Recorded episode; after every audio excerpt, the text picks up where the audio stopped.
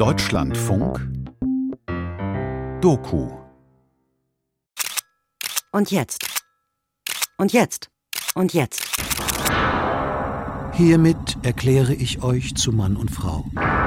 Was Gott zusammengefügt hat, Wir sind zu Ihnen gekommen,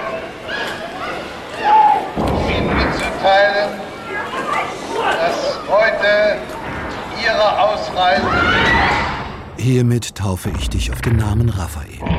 Das Röntgenbild zeigt hier einen schwarzen Schatten. Ich liebe dich. Es tut mir leid, aber ich kann nicht mehr.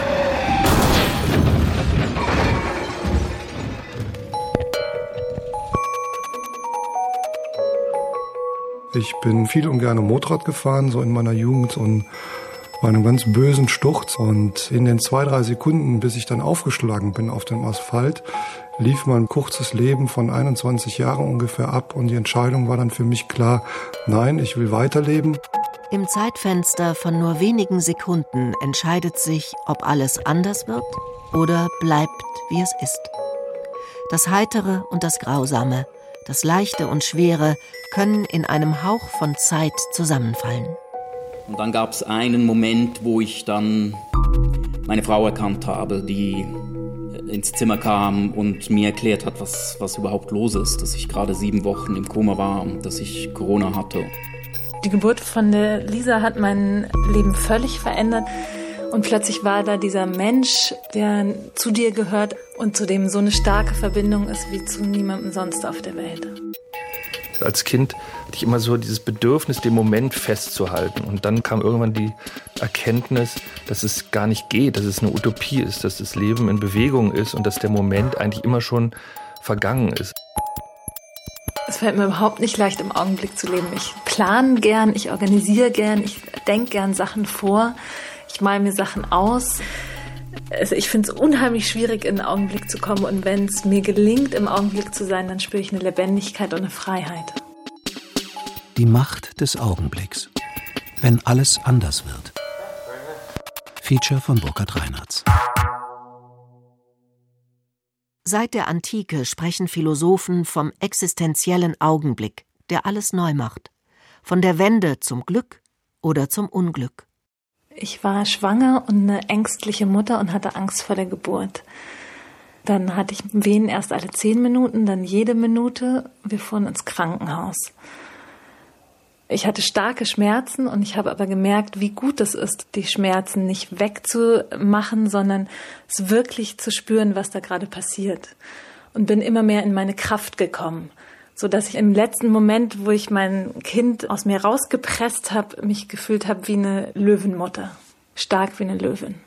Es sind immer kurze Zeitfenster, in denen sich der Weg ins Leben oder in den Tod bahnt. Seit Jahren fährt Michael Schäfer mit seiner Familie zum Wandern nach Korsika. Allerdings waren sie immer im Sommer gefahren, als die Bergbäche und Badeteiche der Insel kaum noch Wasser führten.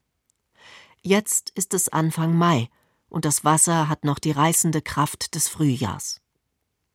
Als ihr Hund unterhalb eines Wasserfalls in ein Becken stürzt und sich nicht selbst retten kann, springen Michael und seine 15 und 19 Jahre alten Kinder alle drei gute Schwimmer, ins Wasser, um das Tier aus dem Strudel zu ziehen. Letztendlich konnte man den Hund nicht retten, er ist dann ertrunken und wir selbst waren in allerhöchster Gefahr. Mein Sohn konnte sich intuitiv selbst aus diesem Strudel raus retten und meine 19-jährige Tochter und ich selbst waren in diesem Strudel gefangen und wir haben versucht, aus diesem Becken rauszutauchen und wir hatten keine Chance. Wir sind in dem eiskalten Wasser gefangen gewesen, wurden an eine Felswand gedrückt und waren in Sichtweite unserer Familie. Eigentlich am Ertrinkungstod und ist dann passiert, dass der Freund meiner Tochter in einer heldenhaften Art und Weise ins Wasser gesprungen ist, intuitiv, ohne sich groß zu überlegen, was er da tut. Und hat meine Tochter irgendwie, niemand versteht, wie das passiert ist, aus diesem Strudel rausgezogen an der Felswand entlang. Und ich selbst konnte aus eigener Kraft gar nichts unternehmen. Ich habe mich nur festgehalten. Und in dieser Situation war ich ungefähr 20 Minuten gefangen. Ich wurde dann von dem Freund meiner Tochter, der sich mit einem Seil sichern konnte, das die anderen organisiert hatten. Vater und Tochter werden mit einem Rettungshubschrauber ins Tal geflogen. Die Begegnung mit dem Tod hat Michaels Leben verändert.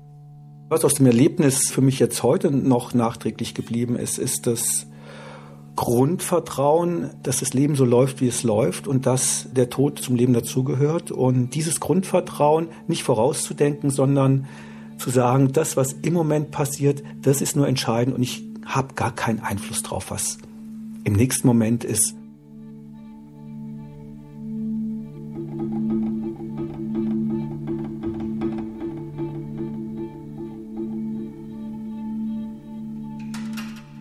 Es sind Augenblicke.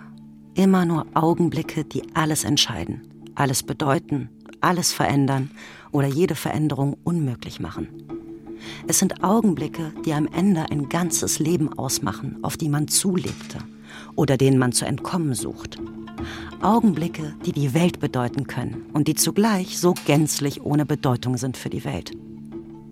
Der Augenblick, in dem ein Uniformierter vor der Tür steht und die Nachricht vom Unfall überbringt, in einem einzigen knappen Satz. Der Augenblick, in dem man sich dem Himmel verspricht oder der Hölle verschreibt. Und dann der nächste Augenblick, in dem man auf den Teststreifen schaut, positiv. Und für den Rest seines Lebens ein Kind hat, das man über alle Maße liebt oder misshandelt und missbraucht. Der Augenblick, in dem man aus der Narkose erwacht und lebt. Einfach lebt, noch immer oder wieder einfach lebt. Der Augenblick, in dem man das einzig falsche Wort ausspricht. Der Augenblick, in dem der Arzt nur ein einziges Wort sagt. Bösartig. Oder das Gegenteil. Der einschneidende Augenblick war die zunächst Ahnung, aber dann relativ schnell Bestätigung, dass ich einen Krebs habe, eine Krebsdiagnose, Morbs Hodgkin. Das Schöne in dem Schrecklichen, weil es ist schrecklich, war plötzlich von irgendwoher innerlich so eine sehr starke Ruhe zu spüren, die mich getragen hat durch diese doch sehr raue Behandlung. Und das war eine einschneidende Veränderung. Zu sehen, mein Körper ist einschneidend verändert, aber auch mein Leben ist jetzt auf Jahre hinaus auf eine bestimmte Spur gesetzt. Was ich als sehr positiv erlebt habe, obwohl es auch von Krankheit begleitet war, ist zu sehen, dass in dem konsequenten Hier und Jetzt es keinerlei Angst gibt. Die Angst kommt wirklich nur, wenn ich mir überlege, was kommt denn jetzt gleich auf mich zu oder was war denn früher. Und diese begleitende Ruhe, die hat mich in dem Jetzt gehalten, verbunden mit, dass ich schwach wurde und tatsächlich die Energie fehlte für irgendwelche großen Überlegungen, was könnte kommen, was nicht, weil es war wirklich nur von Moment zu Moment von A nach B gehen, zu überleben. Bei der letzten Untersuchung konnten auch Jahre nach der Diagnose in Klaus Kastners Blutbild keine Krebszellen mehr nachgewiesen werden. Im Augenblick ist er wieder gesund.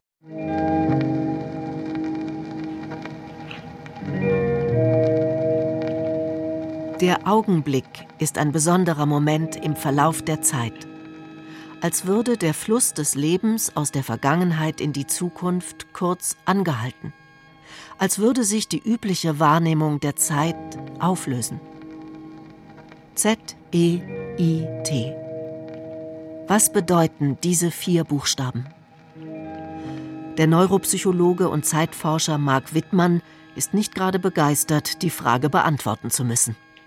Die Frage nach, was ist die Zeit, ist eigentlich äh, fast die gemeinste Frage, die man überhaupt stellen kann, weil es darauf keine unmittelbare Antwort gibt. Sorry, wir sind trotzdem gespannt. Das erste ist der physikalische Zeitbegriff, der erst mit dem Urknall überhaupt Sinn erhält dass plötzlich Abläufe stattfinden. Urknall ist sozusagen der Urpunkt dessen, wenn man so eine Zeitachse hat, T0 quasi. Und alles, was darauf folgt, ist dann in der Zeit organisiert. Das ist der physikalische Zeitbereich. Oder ein Zeiterleben kann ja frühestens einsetzen, wenn es äh, Organismen gibt, die erleben können. Zum Beispiel Pflanzen, die sich nach dem Sonnenstand ausrichten. Tiere, die sich an den Hell-Dunkel-Phasen orientieren. Und, nicht zuletzt, Menschen. Im Gegensatz zum vielleicht Physiker oder dem mathematisch geschulten Menschen, für den der Augenblick ja ein ausdehnungsloser Punkt ist, ist für uns Erlebende das Jetzt äh, durchaus eine Strecke, also etwas Ausgedehntes. Und selbst wenn ich das Wort jetzt ganz kurz sage, dauert es auch schon eine Drittelsekunde. Das heißt, mein psychologisches Jetzt hat eine Ausdehnung, damit ich überhaupt jetzt die Welt wahrnehmen kann, damit ich überhaupt sinnvoll mit der Welt in Interaktion treten kann.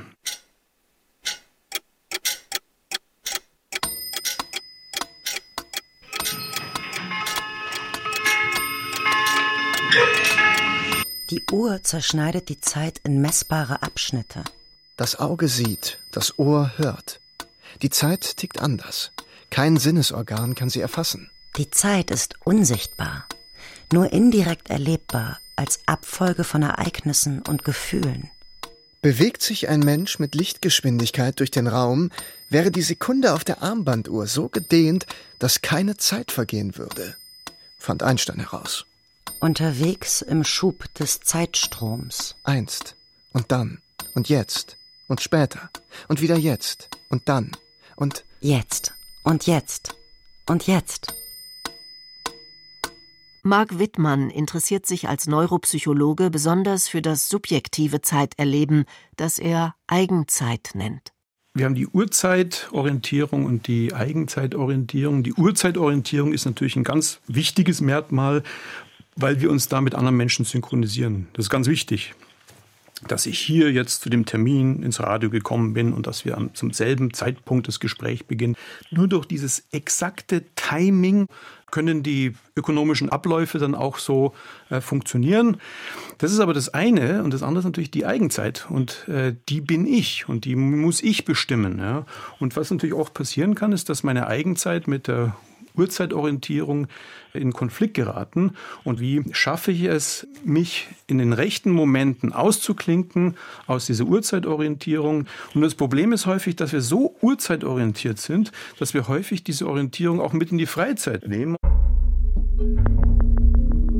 Ist Zeit eine Illusion oder nur ein Wort dafür, dass alles vergeht und nichts bleibt, wie es ist? Die Zeit verschlingt einen aber sie lässt das Leben auch anfangen. Sie ist Anfang und Endpunkt.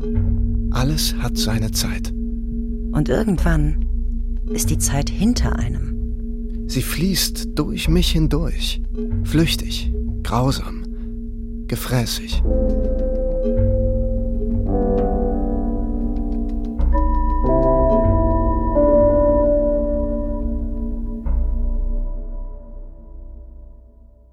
Neurowissenschaftler halten das, was wir Gegenwart nennen, für eine Konstruktion des Gehirns. So könnten Menschen sich besser in der Innen- und Außenwelt orientieren. Wir haben zwar diesen Moment, diesen ausgedehnten Moment, der sich anfühlt wie ein paar Sekunden, aber wir antizipieren natürlich. Und wir antizipieren, dass gleich etwas passiert, weil wir zum Beispiel sehen, ein Auto kommt näher und dann erlebe ich, wie das Auto an mir vorbeifährt und dann sehe ich, dass das Auto schon wieder um die Ecke biegt und Vergangenheit ist. Ja, das heißt, innerhalb dieses Gegenwartsmomentes habe ich auch gleichzeitig eine Art Zeitfluss, wo dann Vergangenheit oder Vergangenes dann quasi implementiert werden. Und das macht diesen Zeitfluss aus. Vergangenheit und Zukunft wirken in die Gegenwart hinein. Doch erleben lässt sich die Welt nur im Moment. Schon der römische Bischof und Kirchenlehrer Augustinus kannte 400 nach Christus das Problem. Weder die Vergangenheit noch die Zukunft ist. Vielmehr sind drei. Eine Gegenwart von Vergangenem, eine Gegenwart von Gegenwärtigem und eine Gegenwart von Künftigem.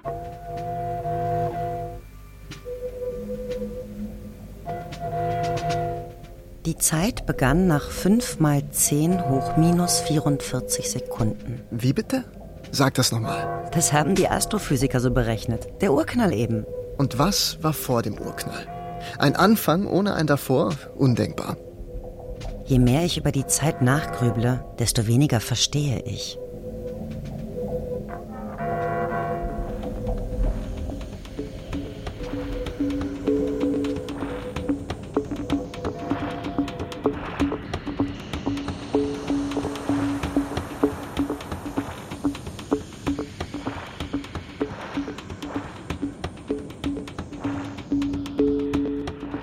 Manche Augenblicke katapultieren einen radikal aus dem gewohnten Zeitfluss und erweisen sich so als Zeitdiebe. 140 Tage waren es im Fall des damals 22-jährigen Mark Wallert. Im April 2000 luden Wallerts Eltern ihren Sohn zu einem Tauchurlaub nach Malaysia ein. Am zehnten Urlaubstag passierte etwas, was das Leben des erfolgreichen Projektleiters auf den Kopf stellte. Dieser Augenblick, der war so unfassbar, äh, dass ich auch erstmal gar nicht gefasst habe, was da passiert. Ich war also im Schock, als plötzlich schwer bewaffnete Männer hinter uns stehen. In dem Moment, wo wir gerade noch in diesen friedlichen Sonnenuntergang schauen, ein kühles Getränk trinken meine Eltern und ich.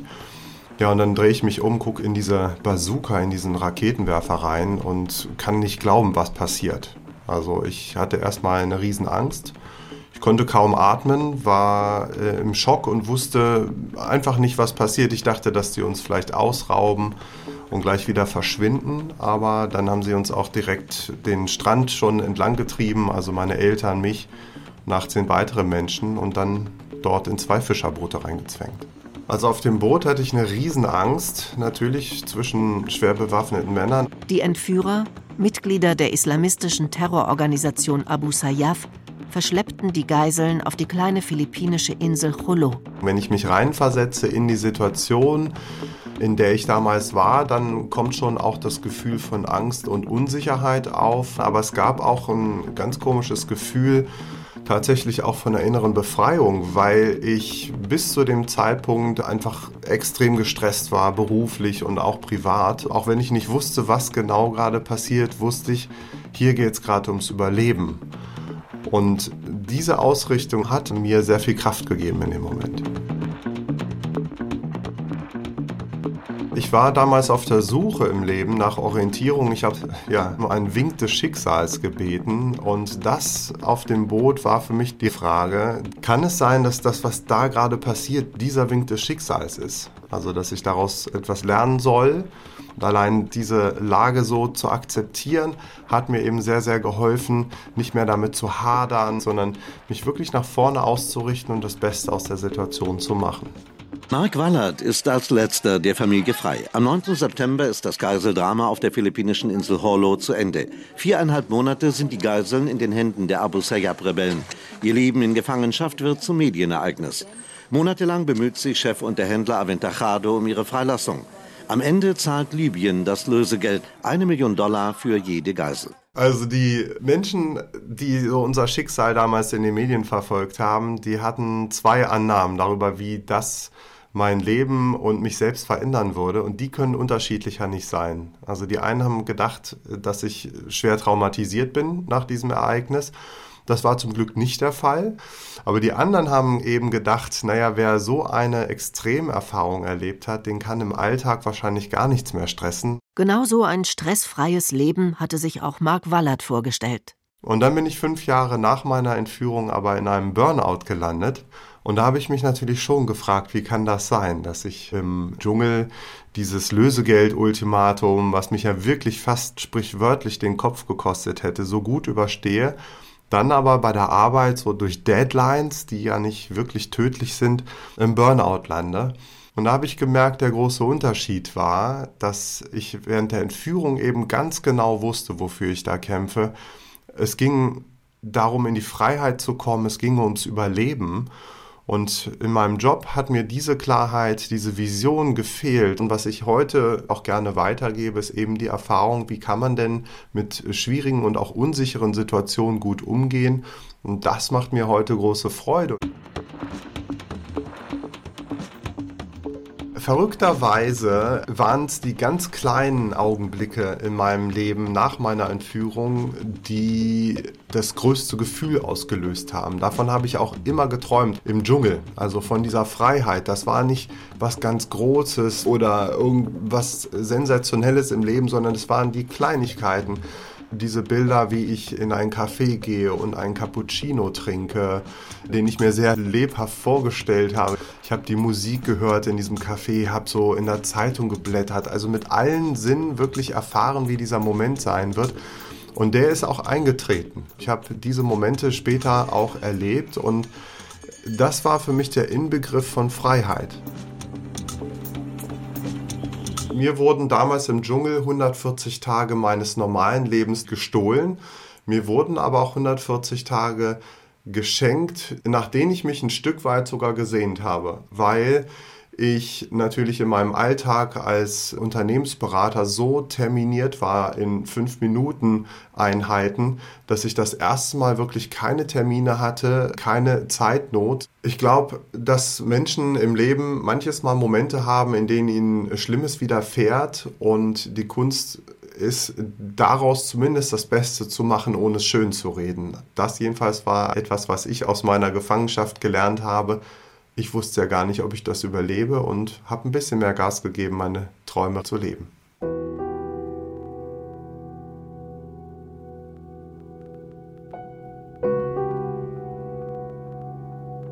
Wenn ich einen Satz nicht mehr hören kann, dann nutze den Augenblick.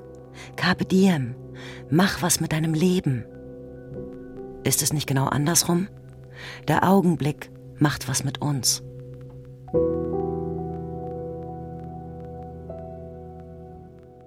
Um die Welt, mich und die anderen zu verstehen und mit der Welt und mit den anderen zu interagieren, muss ich das in Ereignishorizonten von zwei bis drei Sekunden tun. Damit synchronisiere ich mich mit der Welt, ich verstehe die Welt, ich nehme die Welt in zwei bis drei Sekunden Einheiten auf und gleichzeitig auch produziere ich Dinge, Sätze und ich bewege meine Hände. Drei Sekunden Gegenwart. Ein Blick und der Blick zurück. Die Zeile eines Gedichts das leichte Kratzen am Kopf, die Dauer eines Handschlags, nicht zu lang und nicht zu kurz. In der Regel drei Sekunden. Wie lang ein Mensch diese Zeiteinheit empfindet, hängt ganz allein von seinem Innenleben ab. Die gefühlte Zeit ist natürlich nur eine andere Umschreibung davon, dass verschiedene physikalische Zeitintervalle verschieden wahrgenommen werden können, mal schnell, mal langsam vergehend, dass es immer wieder abhängt von mir, wie ich mich jetzt fühle. Wenn ich ganz ärgerlich bin oder zu Tode betrübt, dann kann sich die Zeit strecken. Wenn ich aber recht munter und abgelenkt bin, dann geht die Zeit vielleicht ganz schnell dahin. Auch der Philosoph Gerd Achenbach unterstreicht, die Wahrnehmung der Zeit hängt immer von der konkreten Situation ab. In der Erwartung eines Ereignisses dehnt sich die Zeit geradezu. Sie will nicht vergehen. Der primitivste Fall, wir stehen vor der roten Ampel und haben es eigentlich eilig. Alles wird, dehnt sich.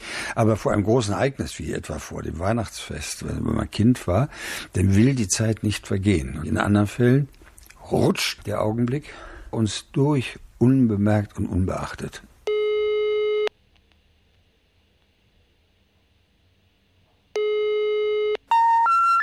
Ihre Verbindung wird gehalten.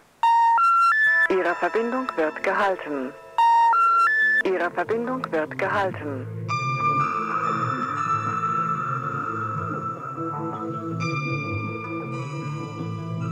Wenn nichts geschieht, dröhnt die Zeit am stärksten.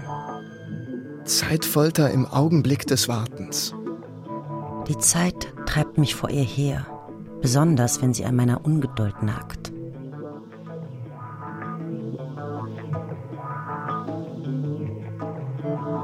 Ich hasse es zu warten.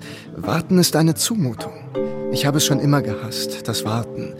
Die Langeweile der öden Kindheitssonntage, der endlose Mittagsschlaf meines Vaters. Sei schön leise, Papa schläft. Heute als Erwachsener finde ich Warten noch unerträglicher. Es ist demütigend zu warten. Ich will nicht, dass die Zeit stehen bleibt und mich in eine Rolle steckt, die ich mir nicht ausgesucht habe. Ich bin kein Gernwarter.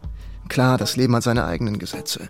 Aber ich will mitmischen, beeinflussen, wie mein Leben läuft und was sich wann abspielt. Ich will nicht in Warteschleifen festhängen.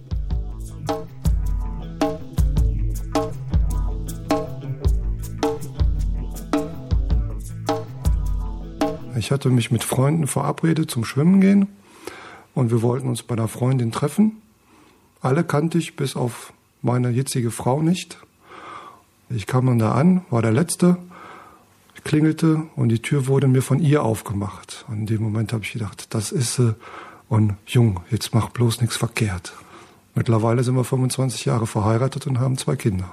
Ich würde sagen, der Moment, der sehr wahrscheinlich tatsächlich der wichtigste war für mein Leben, Was so kitschiges klingt, aber war die Begegnung mit meiner Frau vor 20 Jahren. Ja.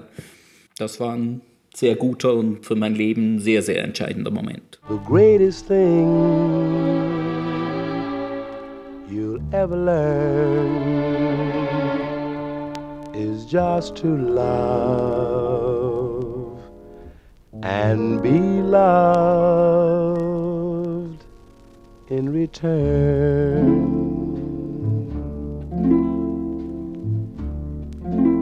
Augenblicke sind oftmals auch das, was einem widerfährt, dass man gar nicht so vielleicht steuern kann. So diese Augenblicke, die passieren einem eher. Man muss quasi in der Stimmung sein und in der Erwartung sein, dass man auch die Augenblicke bemerkt und sich auf die Augenblicke einlassen kann. Es kann durchaus passieren, dass ich im Rückblick sage, Mensch, das wäre der Augenblick gewesen, ich habe ihn verpasst. Lasse ich den günstigen Augenblick verstreichen oder entscheide ich mich zu handeln?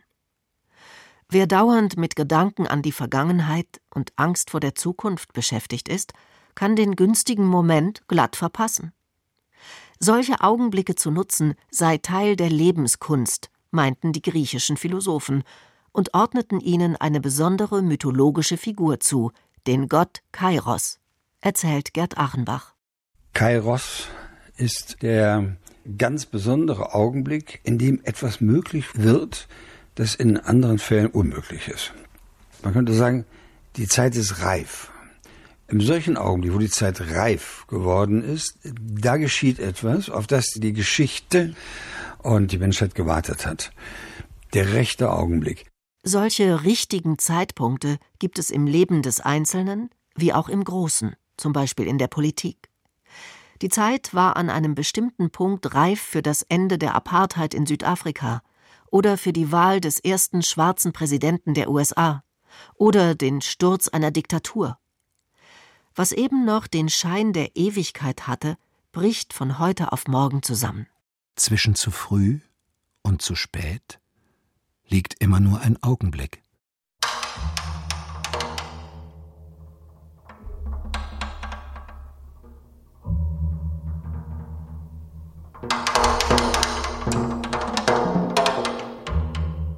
Alles begann eigentlich am 14. März.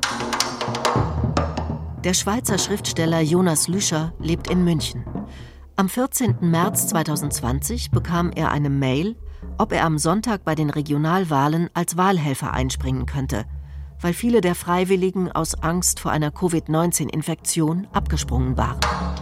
Ich bin also hin, das war ein kleines Team. Wir waren, glaube ich, sieben Leute. Damals war irgendwie noch kaum was bekannt. Also man hat viel darüber geredet, aber es gab keine Masken. Da haben wir stundenlang die Köpfe zusammengesteckt. Mit ziemlicher Sicherheit habe ich mich angesteckt. Vier Tage später die ersten Symptome. Erst so ein trockener Husten, dann leichtes Fieber und das hat sich so über ein paar Tage langsam gesteigert, bis es dann sehr, sehr hohes Fieber war, also wirklich 41 Grad. Und die Ärztin hat mich dann direkt ins Krankenhaus überwiesen. Da wurde ich schon mit Sauerstoff versorgt und hatte bereits eine sichtbare Lungenentzündung. Und das wurde dann relativ rapide schlechter. Der Schriftsteller war zum Zeitpunkt der Infektion 43 Jahre alt, sportlich aktiv und ohne jede Vorerkrankung. Irgendwann ging es dann wohl darum, dass man mich invasiv beatmen muss, das heißt dafür auch ins Koma legen muss. Man hat mir damals wohl auch gesagt, das ist nur so zur Sicherheit und für ein paar Tage. Die Ärzte gingen eigentlich von drei, vier Tagen aus. Aus denen sieben Wochen wurden. Gab es den einen erlösenden Augenblick, in dem Jonas Lüscher aus dem Koma erwacht ist? Das ist nicht wirklich so richtig ein Moment, sondern ein relativ langer Prozess. Das wird auch von den Ärztinnen so gehandhabt, dass man so langsam rausgeholt wird, weil man ja dann auch wieder mehr oder weniger alleine atmen muss. Sie probieren mal aus, wie es geht, und dann setzen sie einen wieder tiefer rein und lassen einen wieder kommen. Die Zeit im Koma war völlig anders als erwartet.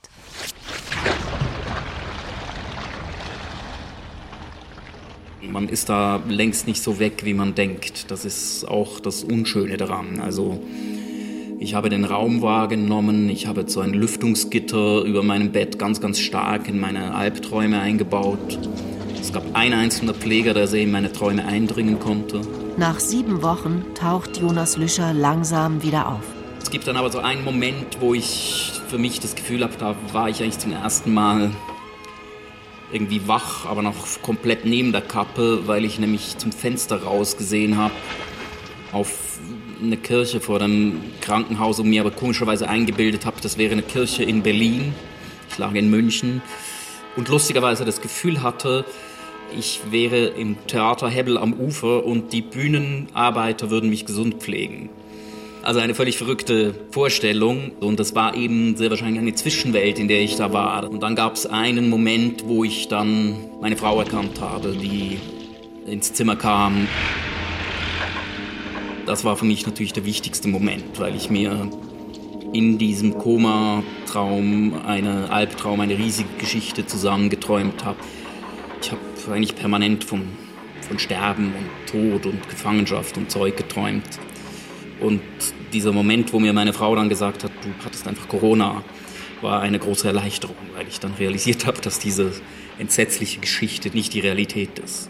Ich habe äh, so eine gute Woche gebraucht dann, um überhaupt sicher zu sein, was ist Realität und was ist Traum. Und dann ist es aber relativ schwierig, sich so richtig zu freuen am Anfang, weil man nach sieben Wochen Kummer, man kann sich praktisch nicht mehr bewegen. Ich war 20 Kilo leichter. Meine Hände waren auch fast gelähmt. Ich konnte also auch nicht schreiben oder so. Ich konnte mich gar nicht wirklich verständlich machen. So eine gute Woche oder fast zehn Tage. Und dieser Moment, wo man dann sprechen kann, das ist ein sehr großer Moment. Die ganze Abteilung stand um mich rum. Da gab es zwei Pflegerinnen, die angefangen haben zu heulen und so, als ich dann die ersten Sätze gesagt habe. Und das war auch eine große Erleichterung, weil ich irgendwie gemerkt habe, ich bin schon noch ein bisschen verwirrt, aber ich kann irgendwie logisch denken und so, das funktioniert schon. Diese Momente der, der Dankbarkeit, die gibt es natürlich immer wieder. Das hängt eben oft, wie ich gesagt habe, so mit einer Art Schrecken zusammen. Ich erlebe irgendwie was Schönes mit Freunden oder Familie und denke dann plötzlich, boah, das hätte ich jetzt fast nicht mehr erlebt. Manche zerbrechen an einem Trauma, andere nicht. Die Macht des Augenblicks schert sich nicht um Prognosen. Sie kann das Leben eines Menschen umkrempeln und ihm eine neue Richtung geben oder auch nicht.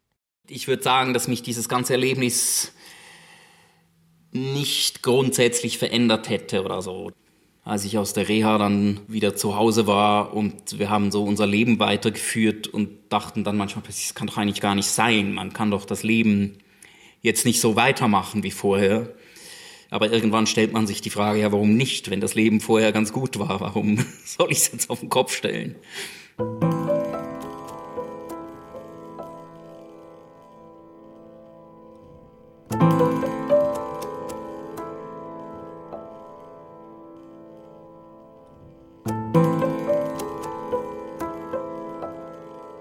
Ich habe mich auch extrem schnell erholt. Die Ärzte waren sehr erstaunt, wie schnell das ging.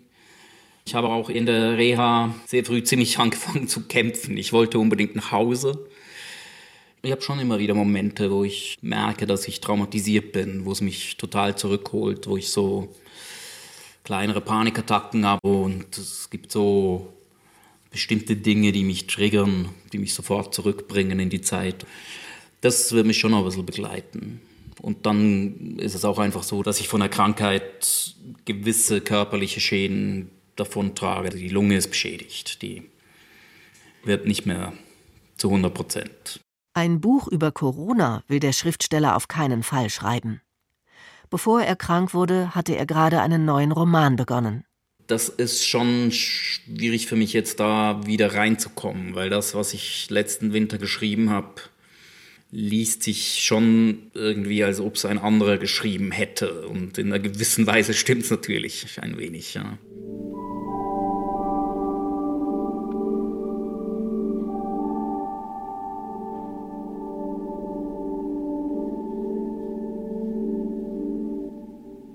Der Augenblick, Schnittstelle zwischen nicht mehr und noch nicht. Dimensionslos wie der Punkt, an dem sich die Linien des Vergangenen und des Zukünftigen zu schneiden scheinen. Einen Ort kannst du immer wieder aufsuchen, einen Augenblick erlebst du nur ein einziges Mal. Sich erinnern, in Gedanken in der Zeit zurückgehen. Die Füße taugen dazu nicht. Manchmal meine ich die Zeit zu spüren, einen Augenblick lang oder eine zeitlose Stunde. Sie sammelt Augenblicke wie andere Frauen Schuhe oder Lippenstifte. Aus der Zeit heraustreten. Nein, das schaffst du nicht mit deinem Willen. Die Zeit selber entlässt dich für einen Moment in die Zeitlosigkeit. Wenn du Glück hast. Menschen neigen dazu, die Gegenwart durch die Brille der Vergangenheit zu betrachten und sich dadurch den Blick auf neue, unvoreingenommene Erfahrungen zu verstellen. Oder sie verpassen den gegenwärtigen Moment, weil ihre Gedanken und Wünsche bereits in der Zukunft sind. Wenn ich im Augenblick bin, dann äh, bin ich gar nicht so damit beschäftigt zu denken. Dann bin ich eigentlich mehr so im Tun, in meiner Körpererfahrung, wie ich mich eigentlich so fühle. Was mich gut in den Augenblick bringt, ist zum Beispiel Humor. Dann merke ich so richtig, ich bin hier, ich bin da, dann kann ich mich komplett fühlen. Es fällt mir überhaupt nicht leicht, im Augenblick zu leben. Ich plane gern, ich organisiere gern, ich denke gern Sachen vor, ich male mir Sachen aus also ich finde es unheimlich schwierig, in den Augenblick zu kommen. Und wenn es mir gelingt, im Augenblick zu sein, dann spüre ich eine Lebendigkeit und eine Freiheit.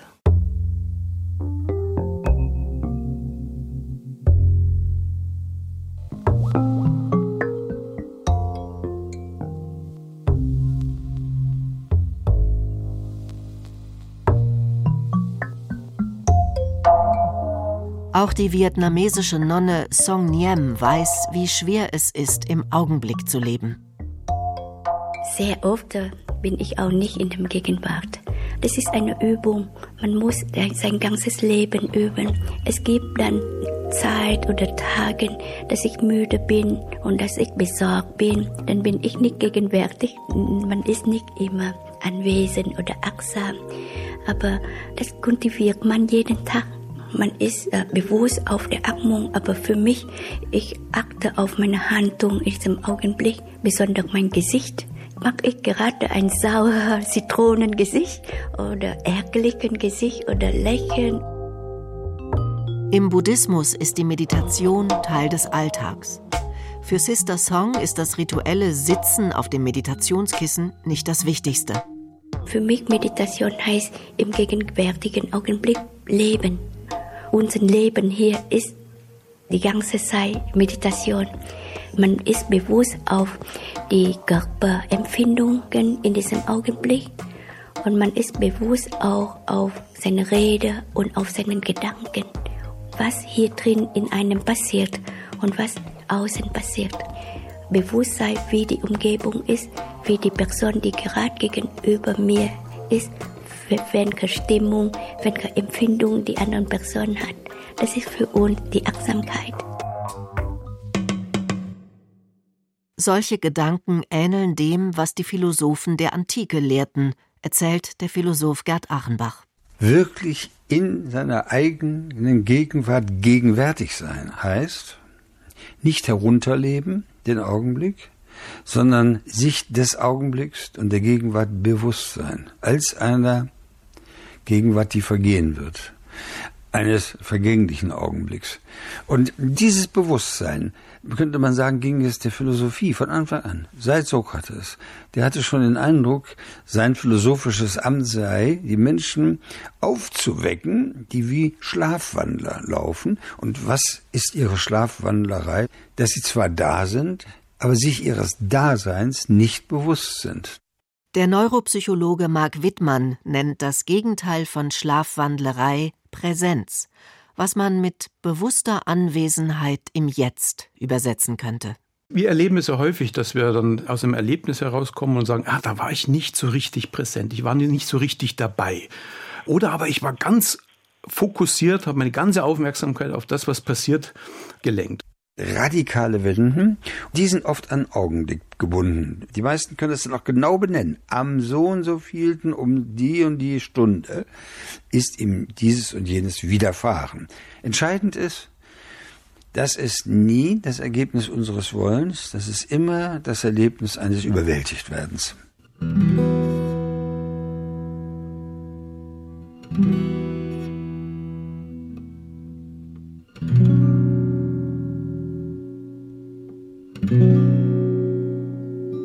Diese Augenblicke der Erkenntnis, vor denen alles, was man je gelesen hat, Alles, was man je geschrieben hat, verblasst.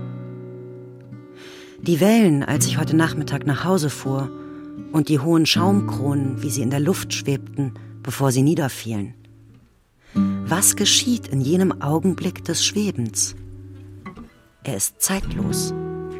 In jenem Augenblick ist das ganze Leben der Seele enthalten. Man wird emporgeworfen, aus dem Leben heraus.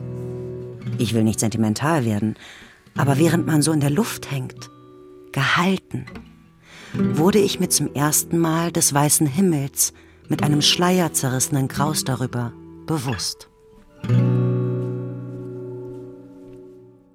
Mitten im Alltag kann das Transzendente in einem herabsegelnden Kastanienblatt aufleuchten. Erlebnisse der Epiphanie, des Einbruchs des Geistigen in die Menschenwelt. Der Mönch Fab Sa erzählt, wie er auf einer Wanderung im schnellen Tempo unterwegs war. Er blieb stehen. Auf einmal war es, als ob eine Tür offen ging und ob sich das Leben wirklich offenbarte, als ob plötzlich die Vögel wirklich da waren, als ob das alles perfekt war, schon so wie es war und dass ich nichts mehr brauchte. So es war irgendwie war es vollkommen. Der Mystiker Meister Eckhart hat das im 15. Jahrhundert so ausgedrückt. Das wäre das Jetzt der Ewigkeit, wo die Seele in Gott alle Dinge neu und frisch und gegenwärtig gewahrt. Solche visionären Erlebnisse durchziehen die gesamte Kulturgeschichte. Buddha unter dem Bodhibaum, der Apostel Paulus auf dem Weg nach Damaskus oder, etwas weltlicher, die Augenblicke der wahren Empfindung, wie sie einem in der Prosa eines Robert Musil oder Peter Handke begegnen. Ein Gefühl von Einverstandensein mit sich und der Welt. Die Zeit scheint für einen Augenblick still zu stehen vorher und nachher verlöschen. Wie in Marcel Prousts Roman Auf der Suche nach der verlorenen Zeit. Ich führte einen Löffel Tee, in den ich einen Krümel des Kuchens getaucht hatte, zum Mund. Kaum hatte die warme Flüssigkeit mit den Bröseln darin meinen Gaumen berührt, als ein Schauder meinen Körper durchrieselte. Und ich hielt inne ganz hingegeben an die außergewöhnliche Veränderung, die jäh vorging. Ein überaus angenehmes Wohlgefühl war in meine Sinne geströmt, aber individuell, losgelöst, ohne jeden Hinweis auf den Ursprung. Und mit einem Schlag waren alle Wechselfälle des Lebens gleichgültig geworden, seine Katastrophen harmlos, seine Kürze illusorisch.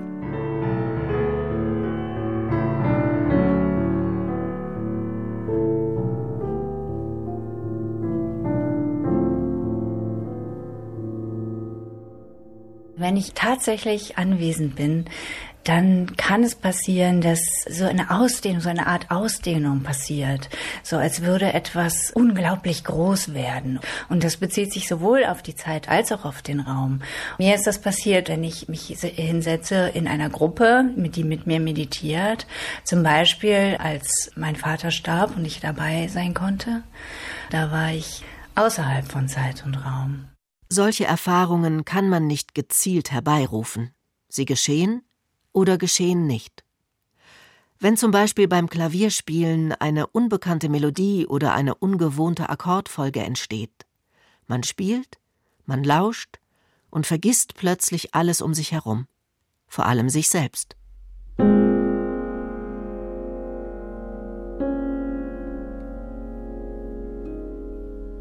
Hören Sie diesen Klang.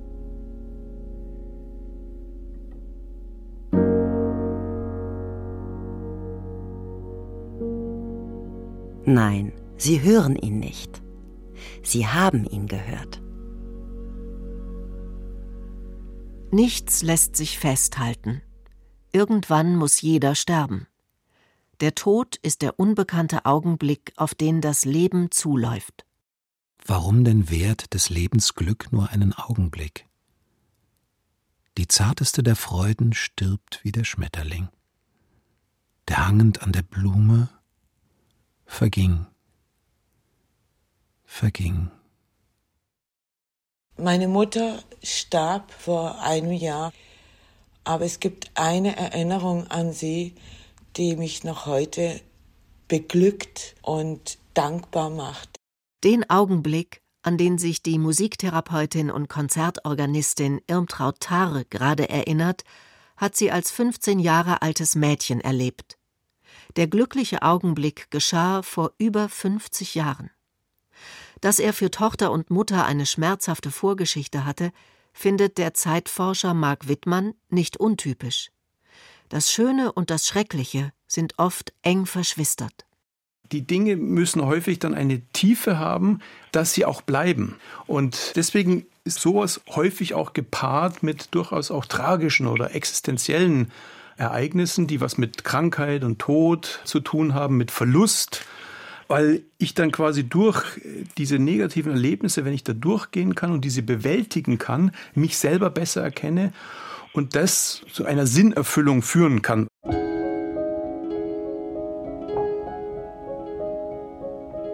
Es war im Jahre 1965, als mein Vater ganz plötzlich an einem Aneurysma starb. Ich fand meinen Vater tot auf und ab da hat sich mein ganzes Leben irgendwie geändert. Jedenfalls wurde meine Mutter eine Frau, die nicht mehr gesprochen hat nach dem Tod ihres Mannes, die nicht geweint hat, die einfach versteinert war. Und ich habe überlegt, was kann ich mit meiner Mutter machen, dass sie wieder spricht, dass sie wenigstens weint. Und dann hatten wir ein Klavier in unserem Wohnzimmer stehen. Ich war gerade so dabei, ein bisschen Klavier zu lernen und habe mir die berühmte Air von Bach beigebracht. So in der Hoffnung, vielleicht kann diese Musik das Herz meiner Mutter irgendwie in Bewegung bringen.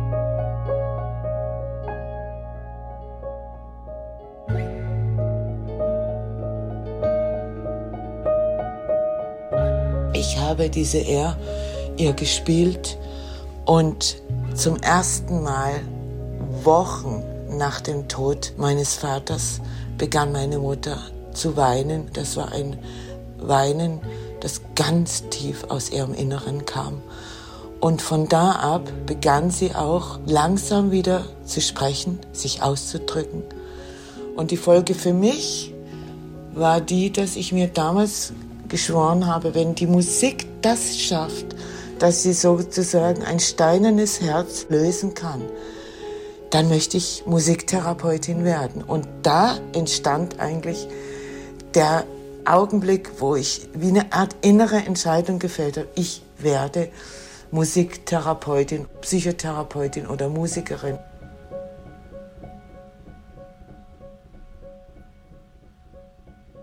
Wie erleichternd, wenn die ersten Krokusse im Februar durch die Erde brechen und ihr leuchtendes Gelb Farbe in meine winterliche Rückzugstristesse bringt. Schönheit erhält das Leben. Ein Song, ein Film, eine betörende Landschaft können zur Provokation für die Schwere der Welt werden. Kurz nach neun. Regen klatscht gegen die Fenster. Beim Gang in die Küche stoppt mich der unerwartete Anblick einer Wolkenwand, fast schwarz und gleichzeitig bestrahlt von den Strahlen der noch tiefstehenden Sonne. Ich gehe zur Balkontür und sehe im Gegenlicht einen Regenbogen aufleuchten, sehe, wie seine Leuchtkraft den weichen Himmelsbogen vom harten Hintergrundkontrast abhebt und fühle mich durch diesen Anblick herausgehoben aus dem Tief meiner morgendlichen Stimmung und erinnere, wie ich als jugendlicher Passanten an der Straßenbahnhaltestelle auf das Glühen des Regenbogens vor ihnen ansprach, sie fast rüttelte und ihnen zurief, schauen Sie doch, dort, der Regenbogen.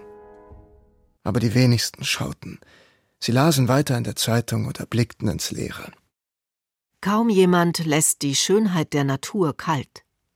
Der Schwung einer Hügellandschaft, das Gleichgewicht einer Sommerwiese, die Weite des nächtlichen Sternenhimmels. Oft weist das Licht der Schönheit den Weg, besonders das Abendlicht. Der irische Schriftsteller John O'Donoghue nennt das Licht eine Brücke zwischen diesseits und jenseits.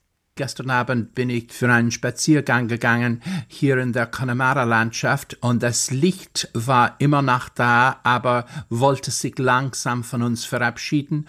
Und wie das Licht sich vertieft hat und andere verborgene Farben, die im Laufe des Tages hinter dem weißen Licht sich versteckt hatten, plötzlich zum Vorschein gekommen sind.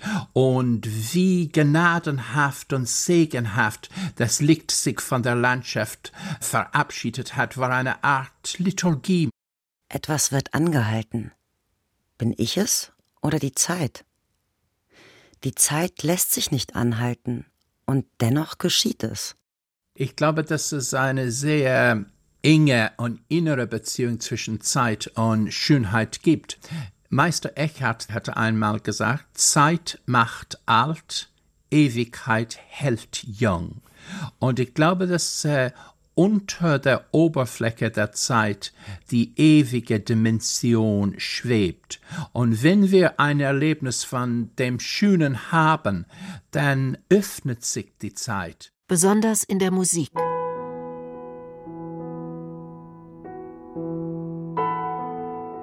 Der Philosoph Sören Kierkegaard hat die Zeitdimension des Klangs so beschrieben.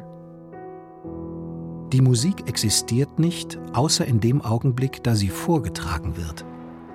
Denn mag man auch noch so gut Noten lesen können und eine noch so lebhafte Einbildungskraft haben, so kann man doch nicht leugnen, dass sie nur im uneigentlichen Sinne vorhanden sei, solange sie nicht erklingt. Sobald wir Musik hören, befinden wir uns in einem anderen Raum, außerhalb der physikalischen Zeit. In dieser Zwischenzone scheint es eine Verschmelzung zu geben zwischen dem, was erklingt, und dem Bewusstsein. Wir sind die Musik, solange die Musik erklingt. Das Wesentliche der Musik, also die Musik selbst, ist nicht einmal in den Tönen. Sie ist nirgends, außerzeitlich. Werd ich zum Augenblicke sagen, verweile doch, du bist so schön, dann magst du mich in Fesseln schlagen, dann will ich gern zugrunde gehen. Das sind häufig die beglückendsten und besten Momente, wo man so intensiv in etwas hineinfällt und ganz lebt. Aber dann gibt es quasi auch die Bereiche, wo ich meinem Selbst ja auch nicht entfliehen kann. Und da meine ich, ist es, glaube ich, ganz wichtig, dass wir uns selbst ertragen können.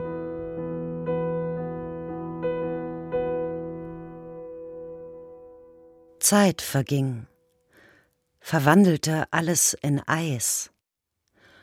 Unter dem Eis regte sich die Zukunft. Fiel man in sie hinein, starb man. Ich lebte in der Gegenwart, die jener Teil der Zukunft war, den man sehen konnte.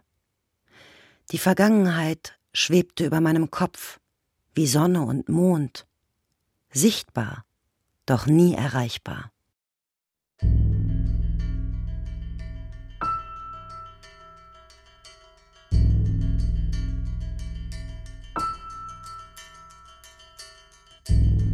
Die Macht des Augenblicks, wenn alles anders wird. Feature von Burkhard Reinhardt. Mit Textzeilen von Catherine Mansfield, Johann Gottfried Herder, Franz Werfel, Sören Kierkegaard, Marcel Proust, Johann Wolfgang von Goethe, Andrea Seiler, Leikam Verlag Graz 1998 und Louise Glick, Luchterhand Verlag München 2006. Es sprachen Merle Wasmuth, Nils Kretschmer, Bruno Winzen und Kerstin Fischer. Ton und Technik Wolfgang Rixius und Thomas Widdig. Regie Burkhard Reinhardt. Redaktion Klaus Pilger. Produktion Deutschlandfunk 2021.